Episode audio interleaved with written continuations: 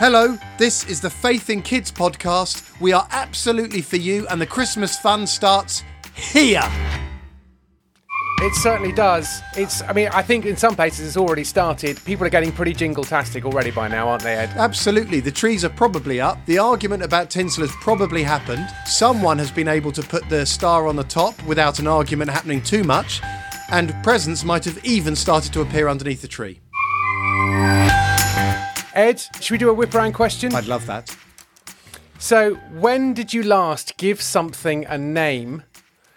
And how did you arrive on that name? Now, I'm thinking that you have a small dog who's getting less small by the yes, week. Yes. How did you arrive at his name? Okay, so I wanted to call him Stanley because my dream has been to have a child called Stanley. I love the name Stanley. Uh, so I was already, and it was actually the deal, which is I was the last one to agree to get a dog. So the deal was we get a dog if I can call it Stanley. My children, for the first time in their lives, agreed on something which was the name Scout. I lost. I was so shocked they'd agreed. Have a chat at home about when you last had to name something, how you came up with that name, what the name means, and go!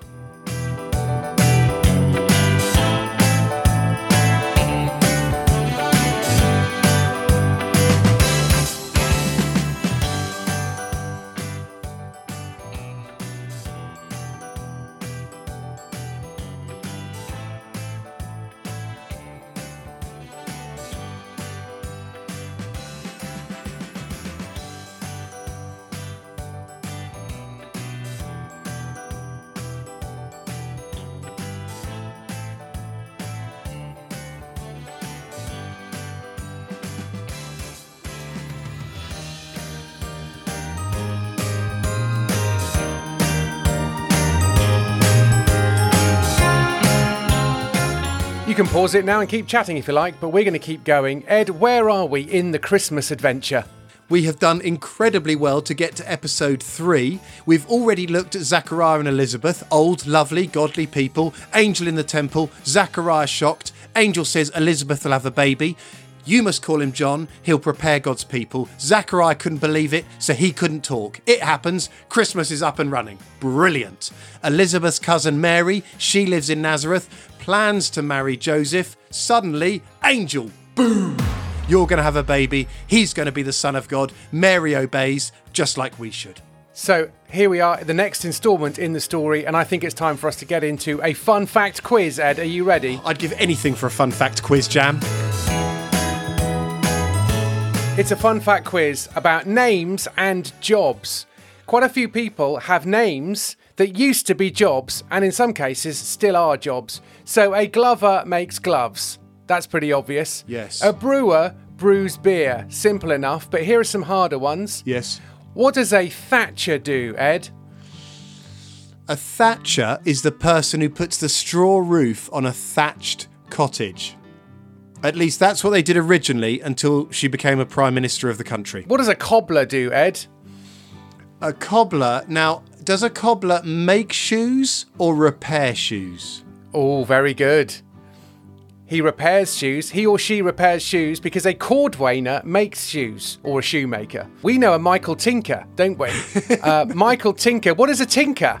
Well, it, I think of it as a bit of an insult. No offence to our friend Michael. So a tinker, is it something to do with collecting metal? It's a repairer or seller of small metal goods like pots and pans. Oh. That's what a tinker is. Um, you may also know uh, what a tanner is. You might have met someone called Mister Tanner, Mark Tanner, John Tanner, Lucy Tanner. D- don't guess every name they could be called, Jan. We'll be here all day. What's uh, what is a tanner? A tanner is someone who takes animal hides and makes them into leather goods. They certainly do. They do that. They used to do that in my hometown of Yeovil, uh, where I am at the moment. What's a smith? Very, very common name, but what is a smith? I think it's normally a blacksmith, and that is someone who makes things out of metal. But there are other kind of smiths, aren't there, Jam? There are some sm- other smiths, and here's my favourite one. So a blacksmith is like making horseshoes. They have the hot coals, all that kind of stuff, and bellows. Very exciting. But there is, I discovered, a whitesmith. Amazing. A whitesmith works with softer metals like tin or pewter, so they don't actually need the scalding hot fires. There's also goldsmiths and things like that as well. But I quite like the whitesmith. You don't meet a whitesmith these days, do you? It's all gone a bit Lord of the Rings, if I'm honest. It has, yes. No, these are starting to sound like Hobbit names as well, aren't they? And we're going to keep going with coopers. What does a cooper make? A barrel. Coopers do make barrels. They repair barrels. But to get the big metal hoop, a hooper. That's what you need. A cooper needs a hooper to make the hoops. That is never true. Yeah, yeah, that's right. And then uh, last one, or in fact, there's there's one bonus one as well. The last one, what does a fletcher do, Ed? Oh, this is actually one of my favourites, Jam. Uh, a fletcher makes arrows, puts the feathers on the end. That's exactly right. I guess the, the blacksmith makes the makes the head for the arrow, and the fletcher uh, puts the feathers on. I've got one left. Oh, go, go, Jam. You don't meet anyone with this surname, but I found it on the big long list. It's a knacker. What's a knacker? Oh, do they kill animals, Jam? They they buy animal carcasses and turn them into fertiliser or animal oh, food. Jam, why why do you always have to do this to our fun facts? Because people like these odd oh, little, there are uh, small slightly children weeping facts. In the back of their car right now. And they're loving it. Half of them are loving it, half of them aren't. yeah. But uh, but anyway, so those are all names of jobs. Why are we talking about names of jobs, Ed? Because today, a baby is given a name and it's his job. Think Thomas the Tank Engine.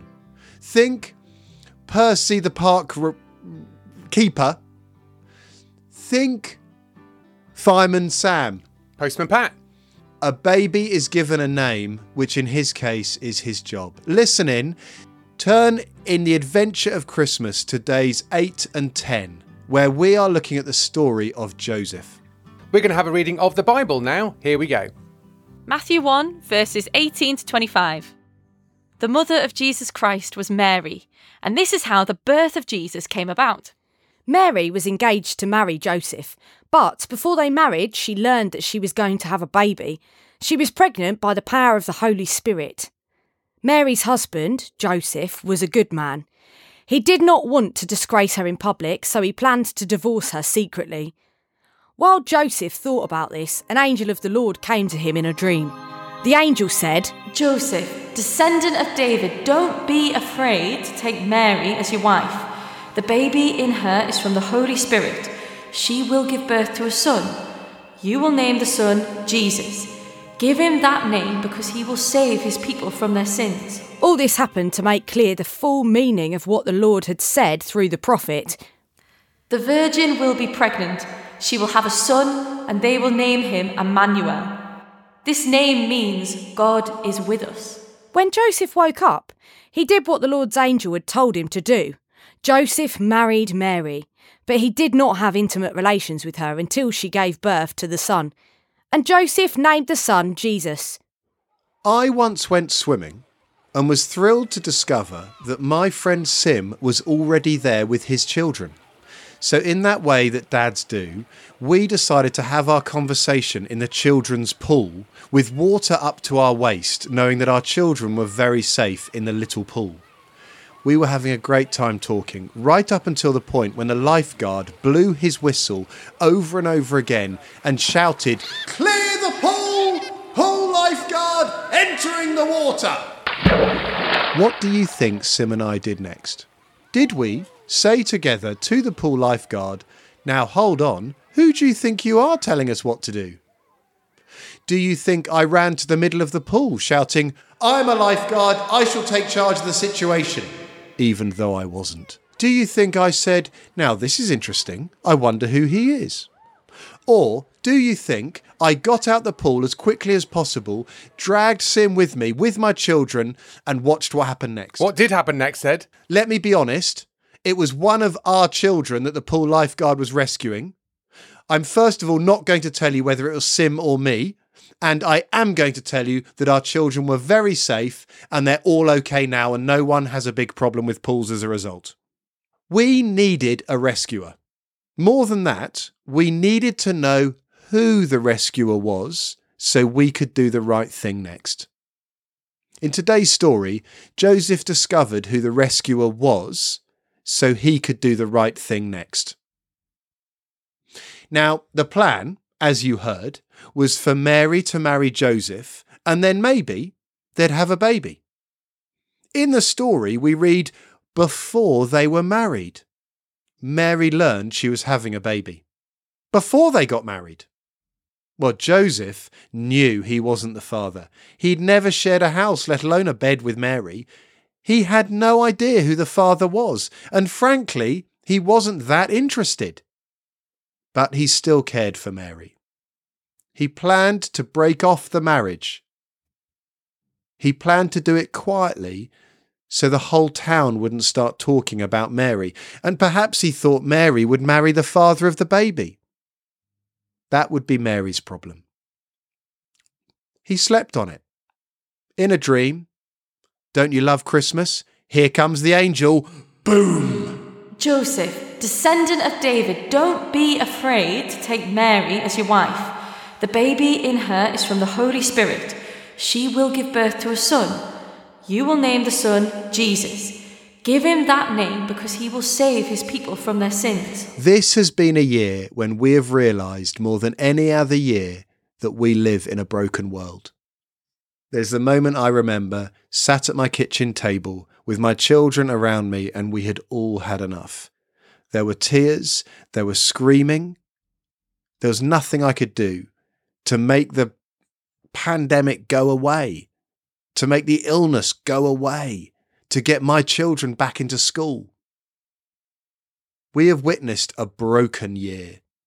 We have absolutely discovered we are not indestructible. We are not in charge. The world is broken, and I am part of the brokenness. That is what sin means. Now, in Jesus' life, this baby who grew up, he would find out what it was to live in a broken world. He'd be treated badly by boys in his town.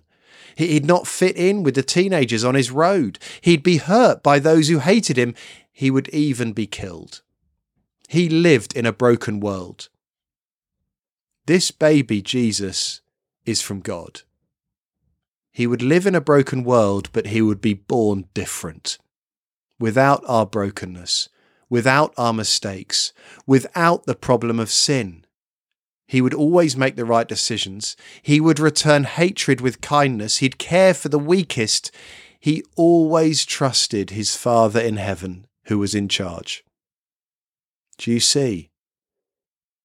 This baby is a baby like any other, and it would live in a broken world, but it was a baby different to every other. In this baby was without sin. And that's why he was called Jesus. He would be one of us to save us. It feels strange talking about his death and resurrection at Christmas, but there was even at his birth in his name Jesus, the one who saves. That's what his name means. That's his job, the one who saves. He was given a name to tell us he was born to save us. The Christmas story is his arrival. It's a celebration of the arrival of a rescuer. Now, if you listen to this, if you hear this story, you get to ask yourself, have I been rescued? Have I been saved from my sin? Because if not, this is the year. If you're feeling weak, if you're sure you live in a broken world, and if you know you're part of it, reach out, because we need a rescuer, and we need to know who the rescuer is. It's not us, and we need to do the right thing, which is to say sorry and to say, will you save me? Reach out this Christmas. He's there. I'm going to pray. Dear Father, I thank you that you know what we need. We need to be saved from our sin and brokenness. I thank you, Father, that is why we celebrate Christmas, because the rescuer has arrived.